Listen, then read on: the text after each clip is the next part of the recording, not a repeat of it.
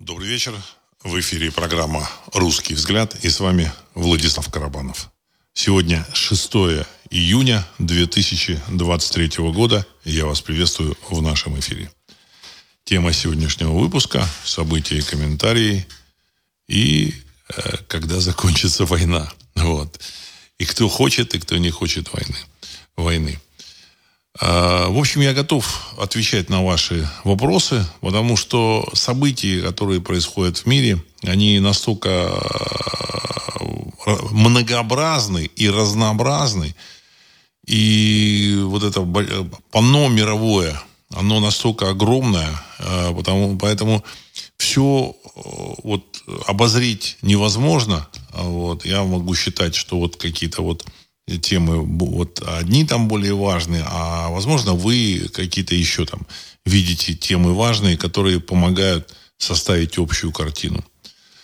А, в целом я хочу сказать, что главные события в мире это, конечно, значит, я просто повторяю об этом, но опять же, значит, для того, чтобы публика поняла, что является главным, к сожалению, значит, нужно э, повторить и самому себе в том числе. Я повторяю это еще и самому себе. Потому что главным является как раз не событие на Украине, это следствие, следствие краха э, всей финансово-политической системы, которая сложилась в последние там, 30, 50, может быть, даже больше там, лет э, на планете Земля. Вот. Понятно, что останутся другие, э, в общем-то, важные узловые, в общем-то, элементы глобальной системы человечества, глобального человечества, человечества глобальной цивилизации.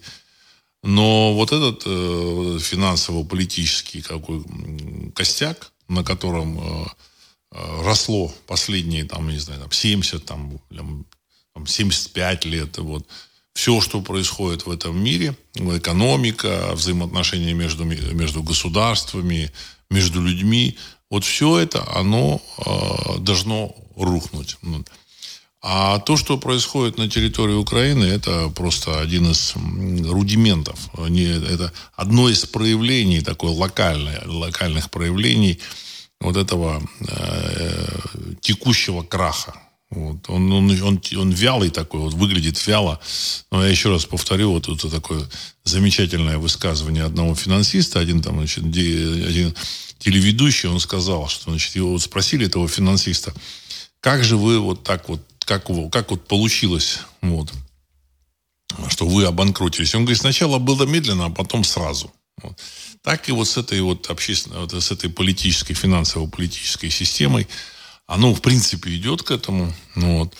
И кажется, что это, в общем, может затянуться долго. Я вот слушаю там всяких этих э, телеведущих, политологов, которые говорят, ну, там вот, вот там 27-й год, там США будут там что-то делать, там в Европе там приняли вот такое решение, там в 30-м году.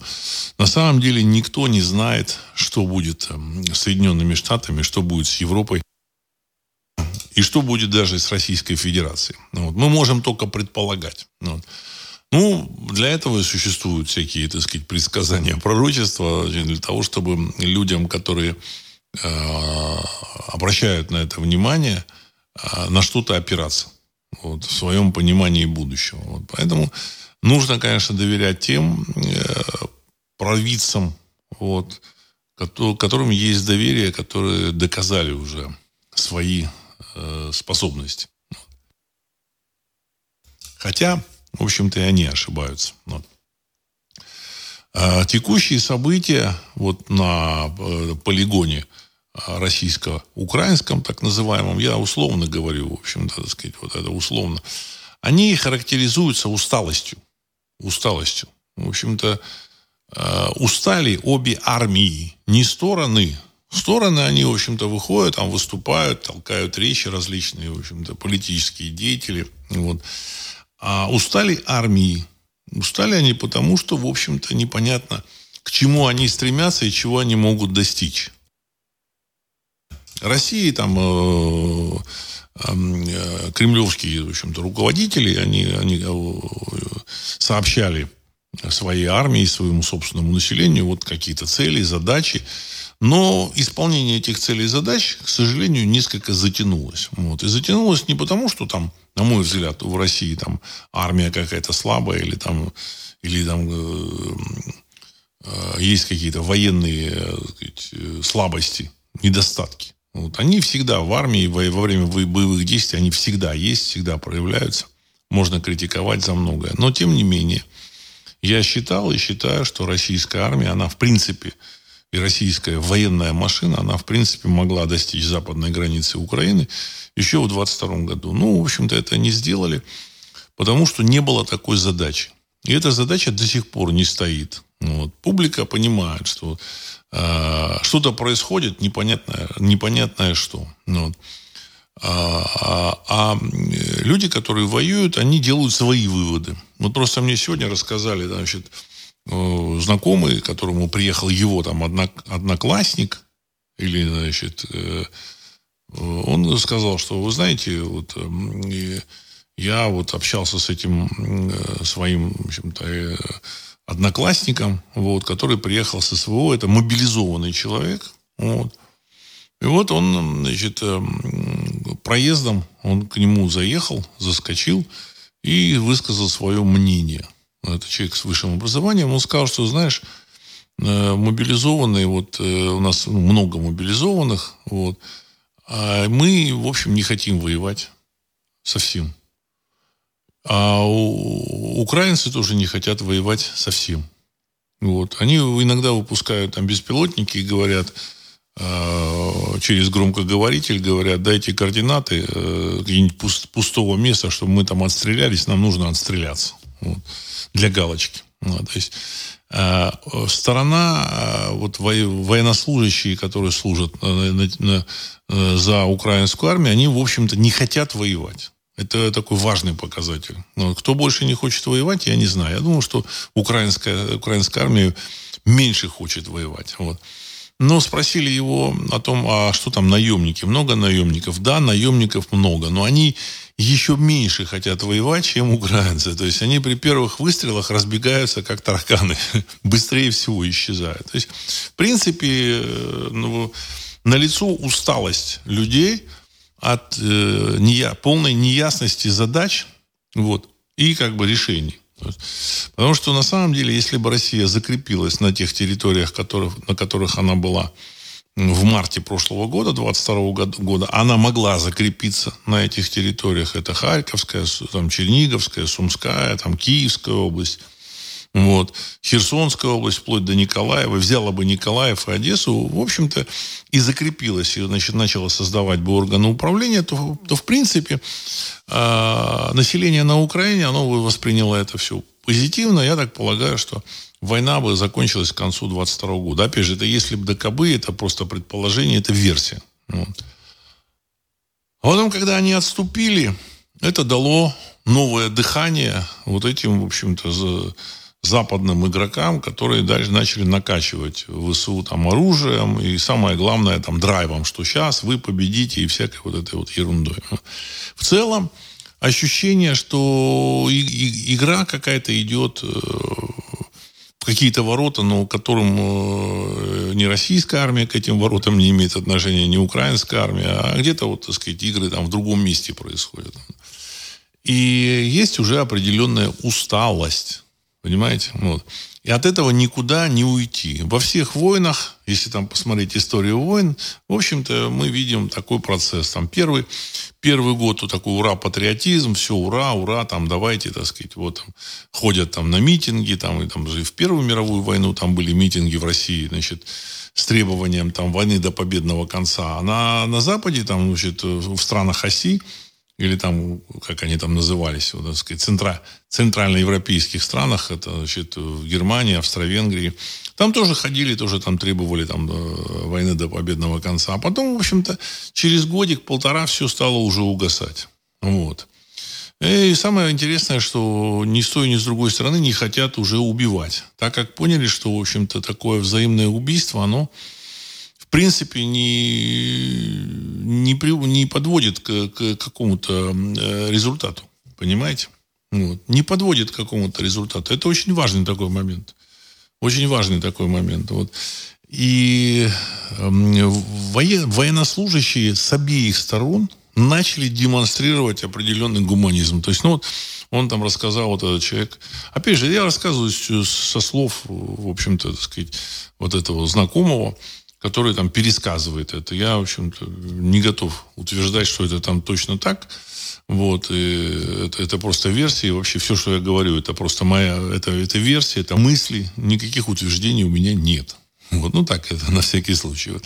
Так вот, он рассказывал, вот этот мобилизованный, что когда подбиваем, э, подбивают танк украинский, в общем-то, экипажу дают с русской стороны не хотят э, добивать экипаж и позволяют экипажу покинуть танк и уйти, в общем-то, по добру, по здорову. Вот. То есть определенный гуманизм, он, в общем, стал проявляться. Это говорит о том, что на, э, вот, э, на, на поле боя начались изменения в психологии вот этих вот солдатских воюющих масс. Вот начали понимать, что их людей толкают на взаимное, взаимное как бы сказать, уничтожение, а бесцельное. То есть оно не имеет цели. Понимаете?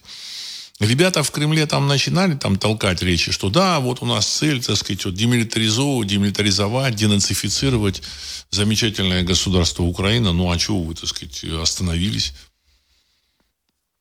Почему вы остановились? А, с той стороны то же самое абсолютно понятно, что победить э, Россию невозможно в принципе. Невозможно ядерную державу, державу невозможно победить в принципе. Но тем не менее, в общем-то, так сказать, вооружают людей ору, значит, новым оружием, новым старым новым старым, потому что, так сказать, то, что там из натовских стран идет, это, в общем, как правило, старое там бэушное оружие, ну, ну, может быть, там снаряды не бэушные, а, так сказать, танки, БТРы, БМП, там техника, она, в общем-то, бэушная. Ну, там ракеты, может быть, новые, вот. И дальше, в общем-то, отправляют этих, этих людей умирать. Непонятно за что. Потому что э, совершенно очевидно, что у вооруженных сил Украины никакого, никаких шансов победить Россию нет от слова совсем. Понимаете? Вот. И изначально не было никаких шансов. Вот. Отсюда э, у воюющих вот этих солдат, мобилизованных и с той, и с другой стороны, начали возникать вопросы. Вот. Значит, начали возникать вопросы. Значит, начало приходить понимание о том, что вот это вот Э, стрельба, она не имеет смысла. Причем, если кто-то скажет, что я тут выступаю за мир или против войны, нет, нет, нет, я ни, ни за что такое не выступаю. Я просто хочу сказать, что все должно иметь э, цель. Понимаете? Цель. Толк какой-то. Вот, значит, э, смысл. Я говорил о том, что вот, допустим, в иудаизме Значит, там бессмысленная, бесцельная работа, она является смертельным грехом. Понимаете? Настолько смертельным, настолько серьезным грехом, что если значит, один еврей видит, что еврей, который находится в рабстве у кого-то и выполняет бесцельную работу, он обязан подойти, уговорить хозяина вот этого раба там иуди, иудейского, иудейского происхождения, значит, э, от, отстранить от этой бесцельной работы, работы, если не удастся уговорить хозяина, значит, выкупить этого раба. Ну, вот это вот такая вот, э, значит, такой, такой подход. Вот. Ну и, значит, и там еще много всяких э, различных следствий из, из, из происходящих событий, выводов. Вот. И э, вот этот э, психологический перелом, на мой взгляд, начался. Отсюда, кстати, вот как раз и вопросы с, этой, с этим так называемым контрнаступом. Его нет и не будет. Потому что для того, чтобы делать контрнаступ, должны люди, которые, должны быть люди, которые во что-то верят, в какую-то идею. А, значит, люди, люди, которые там во что-то верили, которых можно было заставить и значит, дурачить их, что они могут там победить Россию, они закончились. Это тоже такой важный момент. И те люди, которые там остались, они, в общем, не пойдут ни в какие контрнаступы в принципе. Даже под э, дулами автоматов. Скорее всего, они могут сами, в общем-то, начать стрелять в своих этих самых э, э, вот этих заставляющих. То есть это все вместе, это реалии вот этой жизни. реалии вот этой вот этой вот вот этого противостояния. Ну, э, из того, что происходит в мире, Значит, вот тут есть вопросы, так сказать, я задам, зачитаю вопросы. Вопросы, так сказать, по, по происходящим событиям. Сергей, 1956. Здравия, Владислав Александрович. Все кандидаты на пост президента США говорят в один голос, что необходимо заканчивать войну на Украине. Они высказываются о том, что необходимо снимать санкции с РФ, иначе экономика США может рухнуть без расширения зоны действия доллара. Конец цитаты. Ну, это, в общем, очевидный вывод из происходящего, из того, что они хотели, и того, то, что они получили, на самом деле э, получили они ускорение, значит, приближение вот этого краха, потому что сказать, зона действия доллара сократилась. Ну, при том, что в России какие-то силы, структуры, которые управляют экономикой, они, в принципе, в общем-то, ничего не делают, чтобы вытеснить доллар, а так только, только языком там молотят и все. В общем-то. До сих пор за рубли не продается нефть, за рубли не продается, так сказать, там лес, еще масса российских товаров, это все продается за какие-то там, э, если не доллары, то за какие-то, э, сказать, локальные валюты, типа индийской рупии. Сейчас это говорят о том, что поставили огромное количество нефти в Индию, вот, и получили за, эти, за эту нефть рупии индийские. Вот. И говорят, что не знают, что делать с этими рупиями. Вот я знаю, я не знаю, в школу придите, там к восьмикласснику подойдите и скажите, что делать с рупиями. Вот их много скопилось. Я думаю, что даже этот восьмиклассник в школе скажет, ну, взять и позволить людям в России покупать за эти рупии, эти рупии за рубли, то есть менять на рубли, выкупать у тех, кто владеет этими рупиями, э, там, нефтяные компании, вот, нефтяные компании должны оплатить что-то там государству российскому, а на рупии можно возить массу индийских товаров. То есть, Индия выпускает и автомобили, Индия выпускает и э, продовольствие различное, и, там, и технику выпускает, и много чего Индия полезного выпускает. Ткани, там все. Это достаточно серьезная экономика. Вот, значит, она больше, чем российская. И поэтому эти рупии отоварить никаких проблем нет. Я так полагаю, что какие-то игроки а, в российской экономике, основные, они, в общем-то, пытаются задушить эту экономику, задушить э, спрос в России. Поэтому они а, подняли курс доллара, был там 50, стал 80, э, в общем-то, вот, а, просто на ровном месте, значит, за счет того, что они, значит, я думаю, что перекрыли границы, э, в Россию чего-то ввести очень сложно. Насколько я вот понимаю, вот из того, что слышу, ну, значит, товары, которые идут там с Китая, они растамаживаются там в Казахстане и в Киргизии. Или в, в Белоруссии. Вот я знаю, что значит, вагон, поезд идет вагон в Белоруссию, вот эшелон, растамаживается в Беларуси, а потом возвращается в Россию. Это из Китая. Вот. Почему это делается? Ну, потому что там кто-то препятствует э, э, свободному движению товаров и денег. Вот. Кто всем этим управляет? Как это происходит, я не знаю. Может, это там ценные указания там в Кремле кто-то выдает, а может, это какая-то самодеятельность, а может, в общем-то, и саботаж, вредительство, я не знаю. В общем-то, я, рас, я как бы э, рассказываю именно то, что я, в общем-то, слышал. Вот. И то, что мне значит, известно опять же, так сказать, насколько это, это правда, неправда, я вообще не берусь утверждать. Но я так полагаю, что это имеет э, место э, значит, быть. Я так думаю. Это мои мысли. Поэтому э, что тут происходит в России, никто не знает. В Америке, кстати, то же самое. В Америке то же самое. Значит, в Америке какая-то кучка людей захватила власть и ведет Америку к скорейшему краху.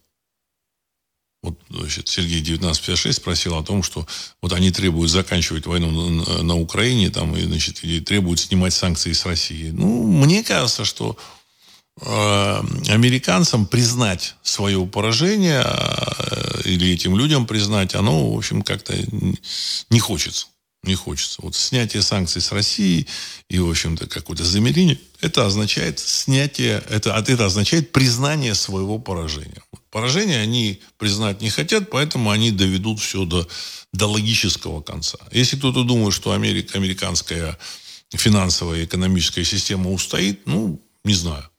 Мне кажется, что нет.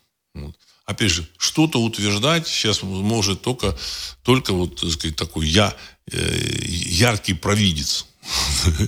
Я как бы тоже, значит, какое-то будущее, так сказать, так просматриваю. Но какие-то, в общем, вариации там могут быть. Вот. А, а, да, вот на, по поводу там кандидатов в президент. Не все кандидаты на пост президента так говорят. Не все. Вот это хотел бы добавить. Вот. Там на самом деле много фриков также. Вот. Дмитрий, добрый день. А может просто за, игра зашла в тупик, игроки отпустили процесс на самотек, что неизбежно, что неизбежно приведет в не, э, в не, к некой большой перезагрузке. Ну, а игрушки ничего без игроков не могут, только изображают движение, надувают щеки, а толку-то нет. Может, игроки пошли на перерождение, а может, и игроков уже и нет. Конец цитаты. Ну, вот я сказал о том, что я думаю, что вот какой-то вариант, э, версия управления миром, она просматривается мною вот в фильме э, «Джон Уик 4». То есть это версия.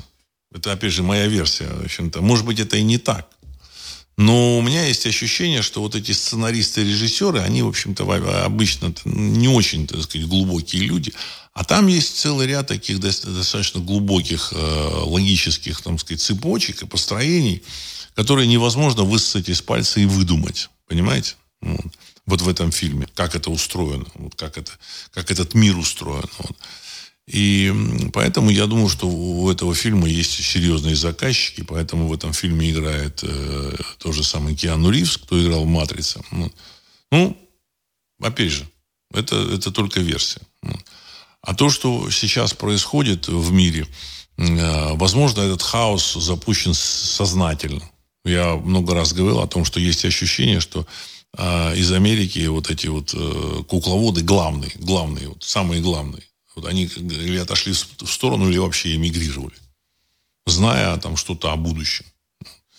Я уверен, что вот эти кукловоды, они так или иначе обязательно э, пытаются заглянуть в будущее, и я уверен, что у них это э, местами получается не, не, не все время, не, не целиком во всем, но местами, я думаю, что у них получается. Этим баловались все правители, начиная там с, э, с древнего Шумера. Возможно, это было что-то еще, так сказать, в допотопном мире. То, что допотопный мир существовал, тут никаких сомнений нет. То, что его скрывают категорически, этот допотопный мир, э, это говорит о том, что люди из допотопного мира, какие-то э, персонажи, связанные с этим допотопным миром, они, в общем, живут в нашем мире, поэтому, в общем, так сказать, так, они активно скрывают, делают вид, что ничего не было. Что вот то, что там допотопный мир, там оно, ну, вот, вот, ну, в Ветхом Завете написано, а так это вообще все это выдумка, все это в Ветхом Завете выдумали, и вот там э, масса народов там выдумала это все, и вот то, что там это всякие, значит, э, артефакты, какие-то там строения, вот, э, явно построенные, в общем-то, достаточно развитыми цивилизациями. В каких-то, в э, каких-то моментах эти цивилизации более развиты э, даже сейчас, чем более развиты, чем наша, наша, наша цивилизация даже сейчас. Не во всем, но в каких-то элементах. Я так полагаю, это, это элементы, связанные с человеческим, человеческой анатомией, человеческой, человеческим здоровьем, Поэтому информация из э, вот этого допотопного мира, она дошла до нас. Вот, например, там э, система иглоукалывания, там, дыхательная система цигун, это все, в общем-то, разработки, разработки в общем, глубочайшей такой допотопной, доисторической древности, высокой цивилизации. Вот. Ну, я так полагаю, что еще какие-то, какие-то оккультные знания тоже оттуда идут. Ну. И также и борьба с Э, парапсихологическими возможностями человека, это тоже, в общем-то, так сказать, эти ребята это дело активно инспирируют. Вот. Хочу обратить внимание, очень так активно борется с э, парапсихологическими возможностями человека христианская церковь. Актив, активнейшим образом. С утра до вечера они говорят, вот этим нельзя заниматься, этим нельзя, нельзя заниматься. Возможно, возможно. Но это есть, это существует, в общем-то. А, и, возможно, возможно, чем-то можно пользоваться. И каждый человек, он тоже этим пользуется. Каждый человек, я подчеркиваю, этим пользуется. То есть, когда человек видит сон, и во сне он получает какую-то подсказку. А, и исходя из этой подсказки, он там потом что-то делает. Вот. Или там он ощущает интуитивно. Что такое интуиция? Это ощущение, вот как бы, так сказать, сигналов, которые подает ему там это его супер-я. Ну, к этому вернемся, если, в общем-то, будет э, выход на, на эту тему. Я думаю, что будем возвращаться. Я всегда возвращаюсь. Вот, потому что я считаю, что в основе там, происходящих событий как раз э, стоит то, что э, происходит в духовных мирах. И в духовных мирах происходит битва, и в этой битве, возможно, участвуем мы с вами. Значит, может быть, это удивиться. На самом деле, я считаю, что и программа, слушатели программы «Русский взгляд», возможно, участвуют в этой битве. Ну, там, значит, где-то на, на уровне своего сверх-я. Ну, потому что э, ваше сознание и ваше сверх-я, оно не всегда, вот, так сказать, там, э, передает информацию друг другу. Сверх-я, может жить, жить своей жизнью. И только в снах вы встречаетесь со своим сверх-я или в каких-то интуитивных таких э, ощущениях, понимаете? Вот. А, и поэтому это, кстати, вас заставляет, э, тянет вас слушать программу «Русский взгляд». Вот. Патрик, главное это не отоварить рупий, а складировать. Складировать и еще раз складировать. Накапливать, хранить и ни на что не тратить. Это главная цель российских экспортеров. Конец цитаты. Вот, вот знаете, вот вы э, сказали это. Э, ну, у меня есть подозрение, что да. Значит, э, экономика должна работать, нужно вывозить эту нефть из России и складировать там, потому что если они начнут завозить сюда товары, то у людей, в общем, будет больше возможностей покупать, экономика будет развиваться, что завоз товаров, он означает э, некие стимулы, которые появляются у людей там работать. Вот. А им этого делать не надо категорически. То есть они настроены на, на другую, на другую, в общем-то, формат экономики. Но опять же, это отдельная тема. Я слушаю, там вот выступают там, на ток-шоу, различные значит, представители Госдумы, там представители там каких-то э, промышленных кругов или около промышленных, и там и вот с утра до вечера, значит, там, я просто фамилию не буду называть, он, значит, один там достаточно э, уже там известный ставший деятель, который заявляет о том, что ну доколе, доколе это будет продолжаться, доколе нет в экономике денег. Они, Центробанк не дает деньги. Его спрашивают, а почему, как вы думаете? Он говорит, я не понимаю. С точки зрения здравого смысла мне это ну, непонятно. Деньги – это кровь, экономики. И эту кровь ее высасывают, выкачивают, но не дают. Причина этого мы, я не понимаю. Значит, это, кстати, тоже Э, отражается и на целях вот так называемой специальной военной операции. Значит, люди там понимают, что да, там война, там противостояние, боевые действия. А зачем это делается? Зачем?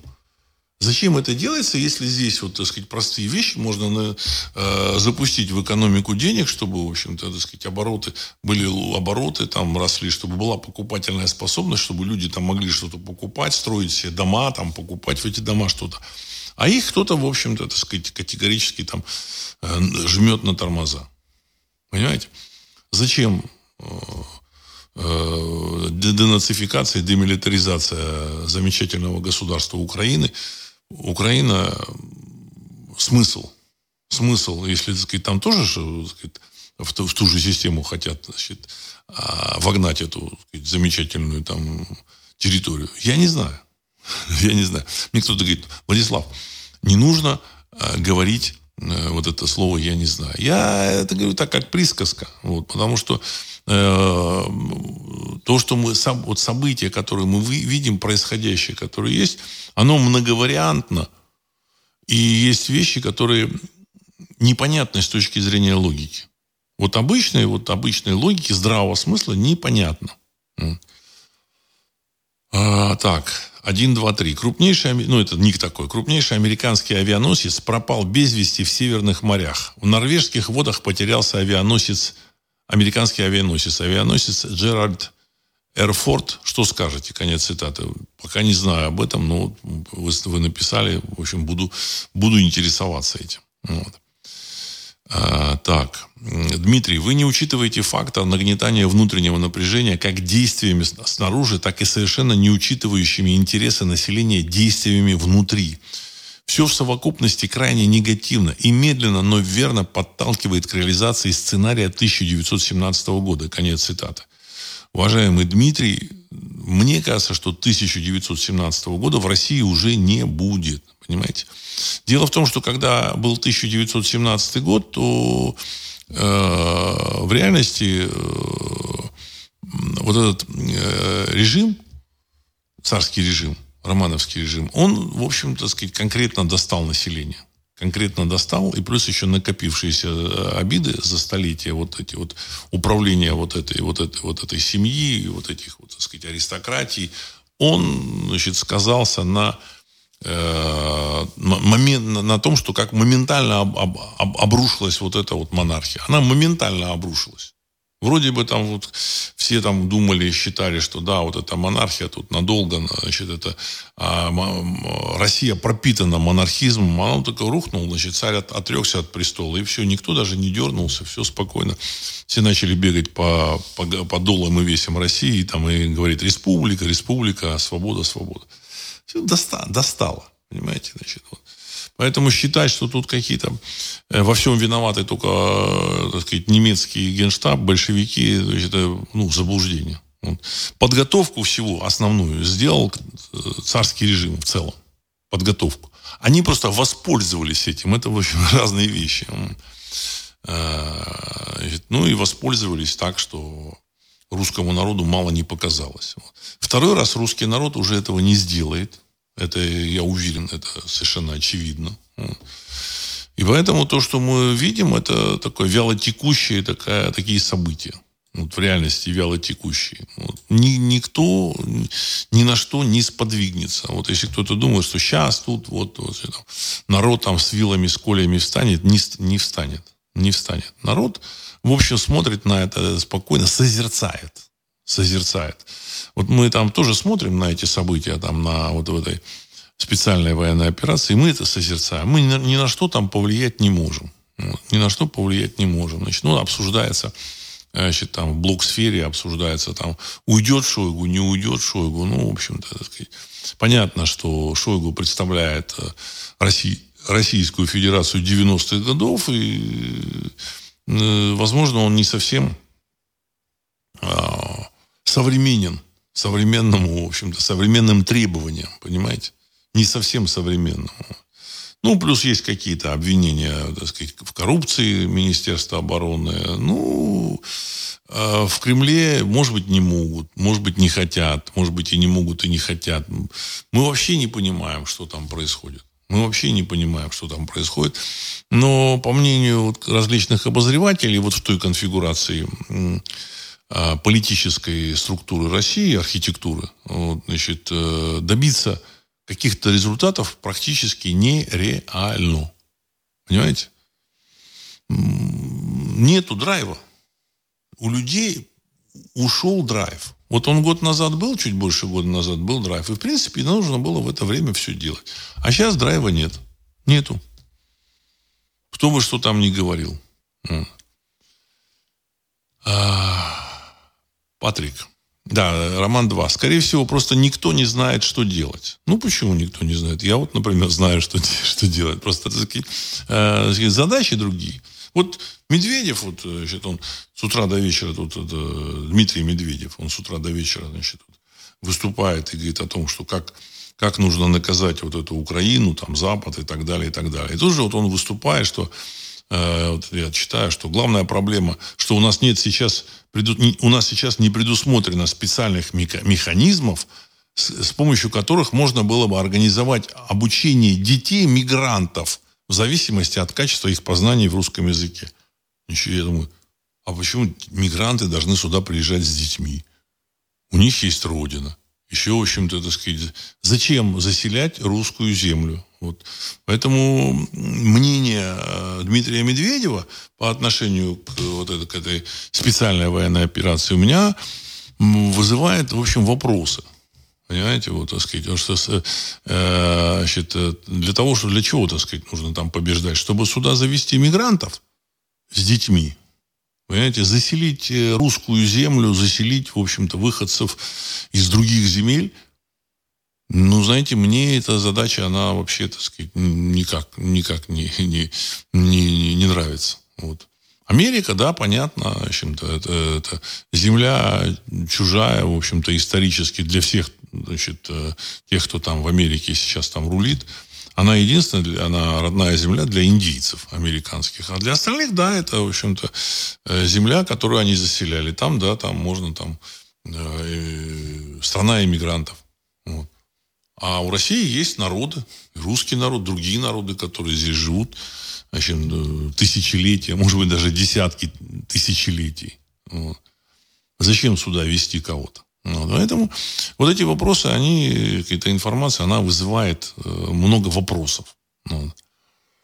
А, Дмитрий, с религиями все просто. Они выступают посредником, точнее, они пытаются сохранить эту роль. А так абсолютно каждый может обратиться и может быть услышан. А так они собирают энергию и на свои цели используют не факт, что вас, ваши цели совпадают с их целями. Конец цитаты. Уважаемый Дмитрий, религии со времен вот, э, создания христианства, ну и потом, в общем-то, вот, э, подобных вот таких глобальных там религий, ну, в первую очередь христианство, это политическая технология, с помощью которой э, Римской империи нужно было победить э, разноплеменной, э, э, состав этой сказать, населения Римской империи. Ну и плюс победить завоевателей, там, тех же самых готов, э, гунов, вандалов, которые сокрушили Римскую империю.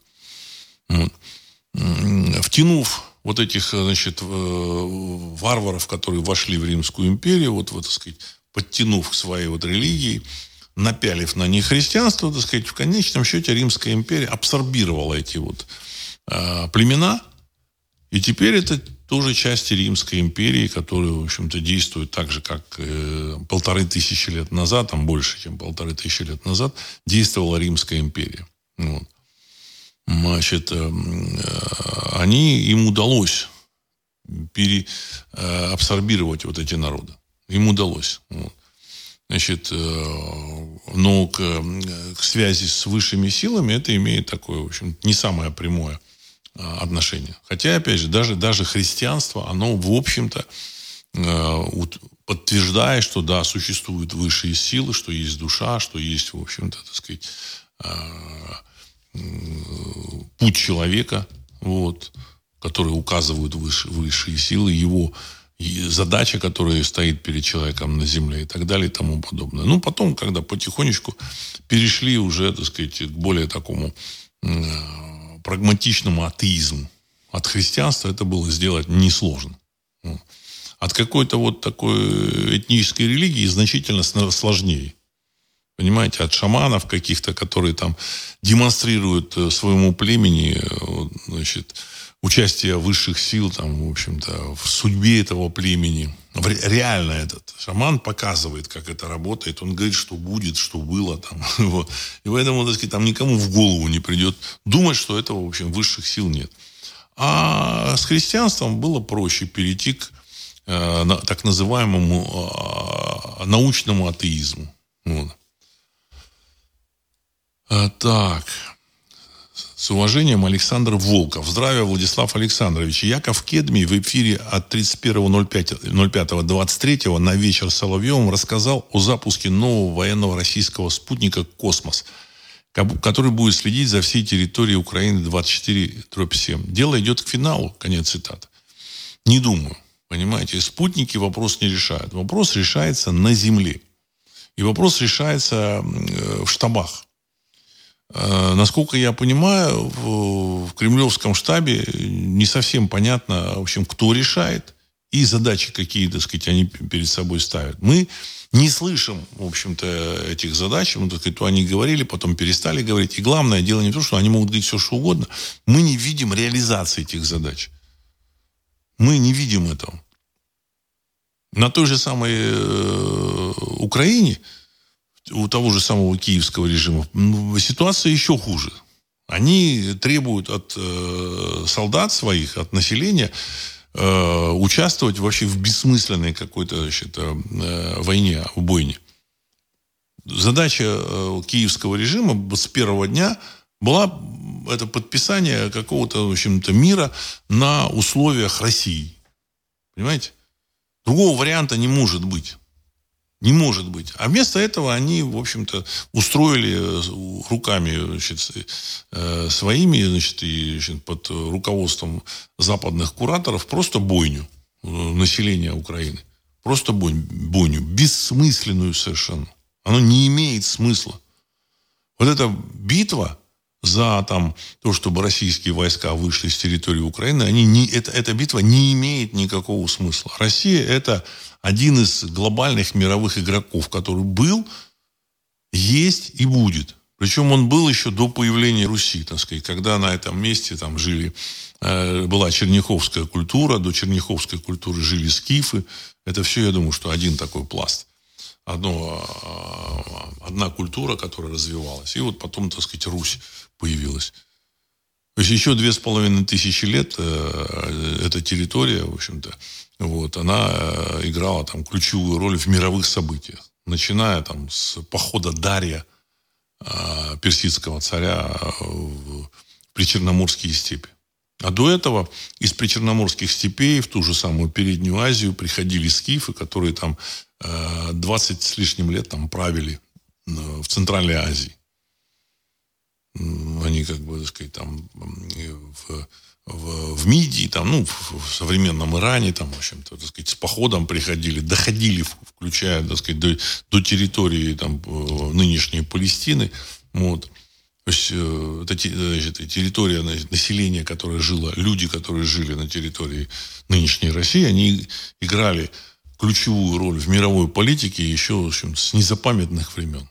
То, что было в допотопном периоде, мы не знаем. Я уверен, что тоже играли какую-то роль. И поэтому бороться с Россией, оно не имеет никакого смысла. Понимаете? Вот. Никакого смысла. А вся эта борьба вызывает, в общем-то, очень много вопросов. А, то, что там американцы э, нарушили договоренность с Советским Союзом и с Россией, это, это факт однозначный. Я просто помню те времена, когда в конце 80-х годов выходили там Э, Горбачев и там э, Рейган, потом там Буш там э, светился, еще какие-то там Коль там был, еще какие-то вот деятели выходили там, Шеварнадзе, и они утверждали, что да, НАТО не пойдет после, значит, там, в их распада, распуска Варшавского договора, стран Варшавского договора, то есть это означало просто освобождение этих стран от советского ну, управления. Что Э, НАТО не пойдет на восток. Более того, что они не пойдут, даже, значит, не будут, натовские части не будут занимать территорию внутри ФРГ, бывшую территорию ГДР, что там не будет никаких натовских войск. Я помню эти вот выступления. А что в результате? В результате, в общем-то, э, Россия, Советский Союз, ну, по-настоящему Россия отпустила все эти страны, дала им определенные возможности самостоятельно решать свою судьбу, включая ту же самую Прибалтику, вместо того, чтобы играть, в общем-то, так сказать, по каким-то новым правилам, э, в новые, э, в новые реалии, они вошли в НАТО и начали двигаться к, Москве. Понимаете? Вот. И дальше, если бы, в общем-то, так сказать, э, замечательная Украина вошла бы в состав НАТО, то, в принципе, это означало бы поднесение там, дула пистолета к, к, к России, к голове. Потому что Москва – это голова, это центр управления, центр э, там, различных стратегических сил, там, штабов и так далее и тому подобное. С, э, преимущество России – это то, что э, российская столица находится в глубине Евразии. Это очень серьезное преимущество, которое нивелирует э, экономические э, преимущества, которые есть там у Соединенных Штатов Америки и Великобритании в, в экономике. То есть у них там есть больше возможностей в экономике, там, в глобальных каких-то, так сказать, передвижениях, транспорте, там, э, в технологиях, все, все у них есть, но у них столица находится рядом с побережьем. Или на побережье, там как вот, ну, Лондон фактически, так сказать, на, практически на побережье, они уязвимы. Но у них есть все. Поэтому, так сказать, был какой-то баланс. Извините, а если, значит, они подойдут уже к Москве, то все, баланса никакого не будет. Дальше будет расправа с Россией. Поэтому, на мой взгляд, Кремлю, Кремлю, Кремль был вынужден этим заниматься. Так. Те идиоты, которые этого не понимают, это их проблема. Они начинают тут говорить, что там про агрессию какую-то, еще про какую-то хрень. Никакое дело вообще не в агрессии, ни в чем. Понимаете? Дело не в этом. Значит, э, вопрос в том, что либо Россия выживет, либо ее, в общем-то, так сказать, уничтожат. Все. А, Дмитрий, вы знаете, за последние 30 лет уважаемые потомки деятелей, взошедших на управление в 1917 году, делали как бы не более чем э, семейка Романовых. Просто информационная среда позволяет накапливать, накапливать данные о подвигах. Ну и регулировать свои аппетиты и число своих домочадцев они не могут. Отсюда есть все шансы крайне, крайне негативных событий. Конец цитаты. Ну, знаете, сейчас Романовы это уже все-таки это прошлый век, в прямом и в переносном смысле. А ребята, которые вот на потомки, наследники, так сказать, советского режима, там потомки вот этих, так сказать, членов политбюро, там, номенклатуры советской, они, понятно, тоже там цепляются, держатся за власть и, в принципе, объективно мешают естественному развитию России. Естественному. Не какому-то не противоестественному, а естественному развитию России. Естественному, естественной защите России своих э, жизненно важных э, позиций. То есть э, то, что происходит на территории Э, Украины это защита жизненно, жизненно важных своих позиций. Не, более, не более. Понимаете, так сказать, все высказывания про какую-то там агрессию, все это, в общем-то, так сказать, для детей, для дураков. Вот, понимаете? Вот. Потому что когда, так сказать, там ракеты поставят на, на, в Сумской области, которые будут нацелены на, на Москву, в общем-то, будет поздно говорить о, о, об агрессии, о чем-то, так сказать, о том, что Россия там такая нехорошая, все.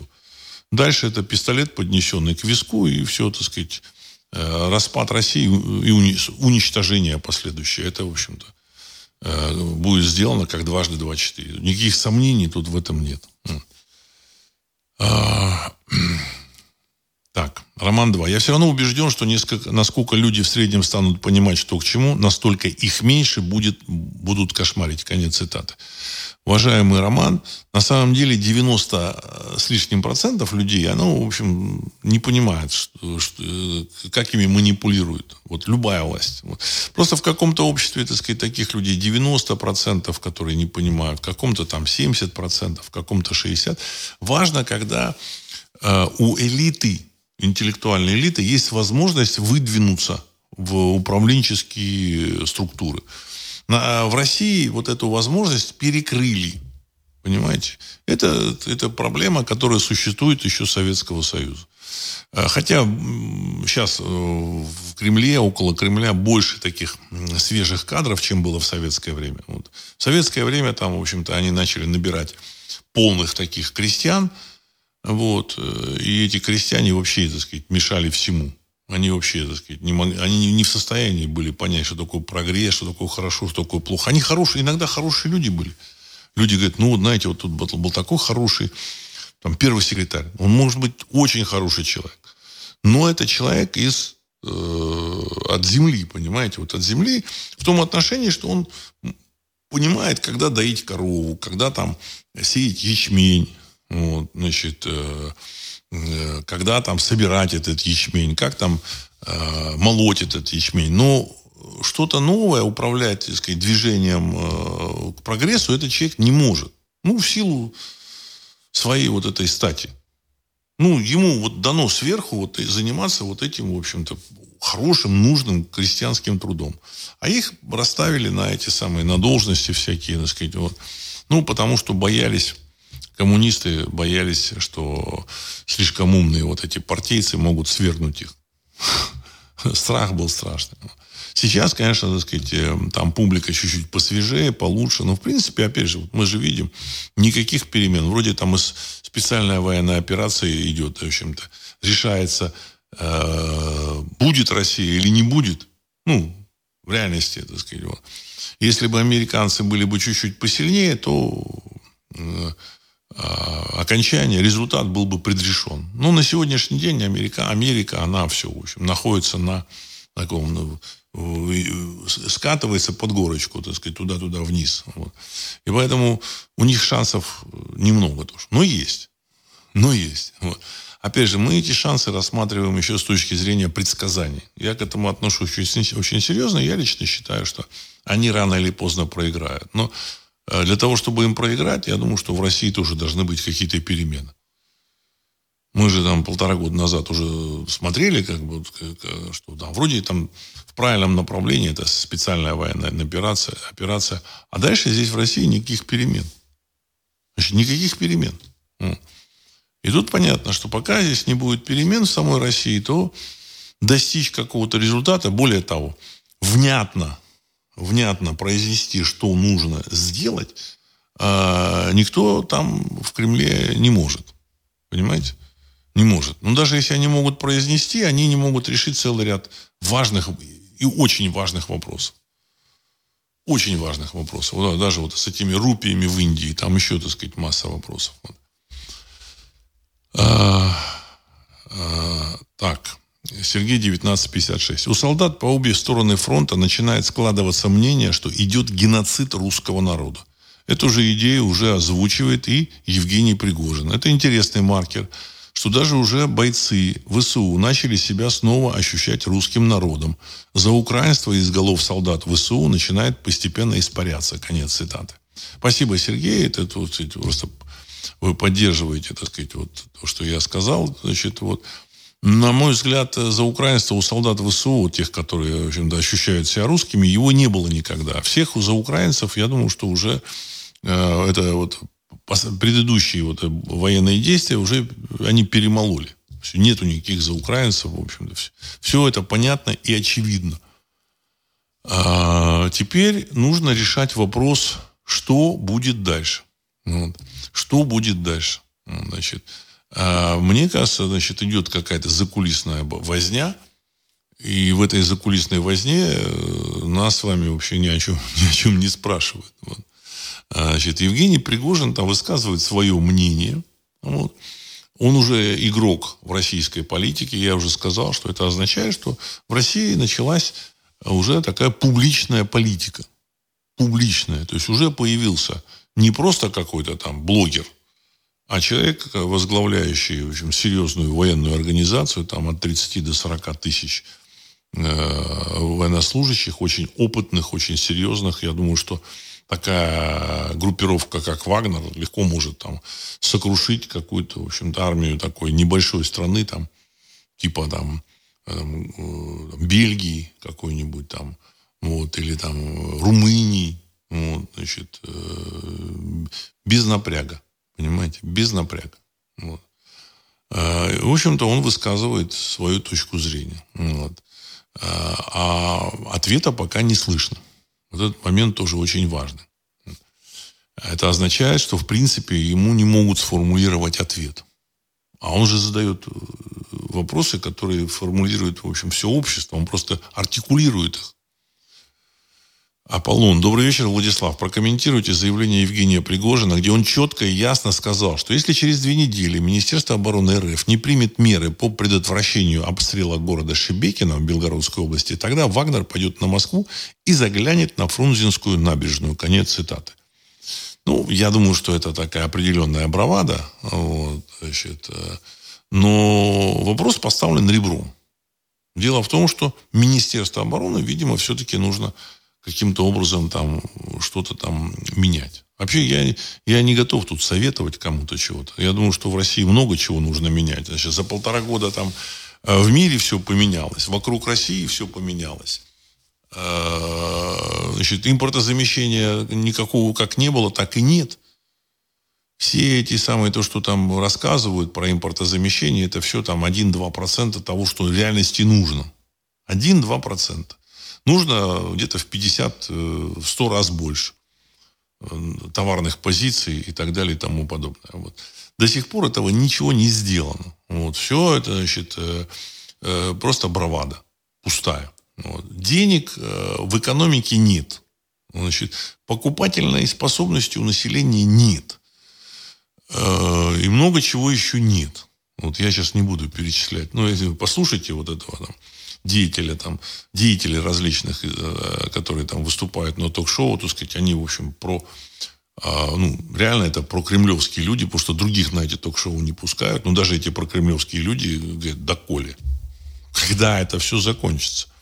Почему э, Центробанк не делает вот это, вот это, вот это, вот это, вот и начинает там перечисление, там просто банальные вещи.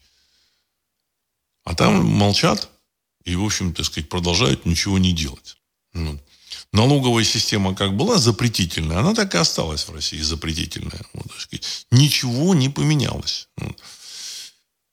Так что здесь Пригожин там высказал свои претензии по, по отношению к Министерству обороны, я насколько понимаю.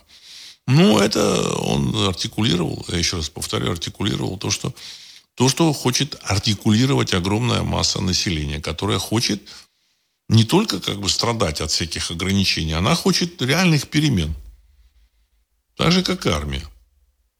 Без решения этих вопросов, вот, я думаю, что начнутся определенные проблемы. Вот люди говорят, там, какие-то там политологи говорят, время игра на пользу России. Ну, возможно, в чем-то оно идет на пользу России, но я думаю, что просто сидеть там и ждать и ничего, таким образом, вот сказать, все вопросы решить не удастся. А, Денис Краснодар. Владислав Александрович, прокомментируйте новый патриотический тренд от Симоньяна, что на спорных территориях, они же новые, люди сами должны определяться, с кем им жить дальше.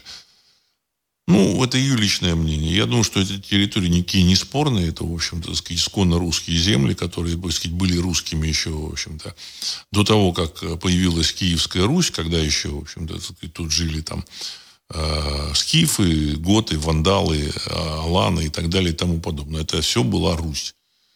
И никаких там этих самых там э, Украин там, к сожалению, а может быть, к счастью, не было. Поэтому все эти, все эти попытки раздела русской земли – это чушь. Вот. Там предложение там, определиться, там все, все это чушь собачья.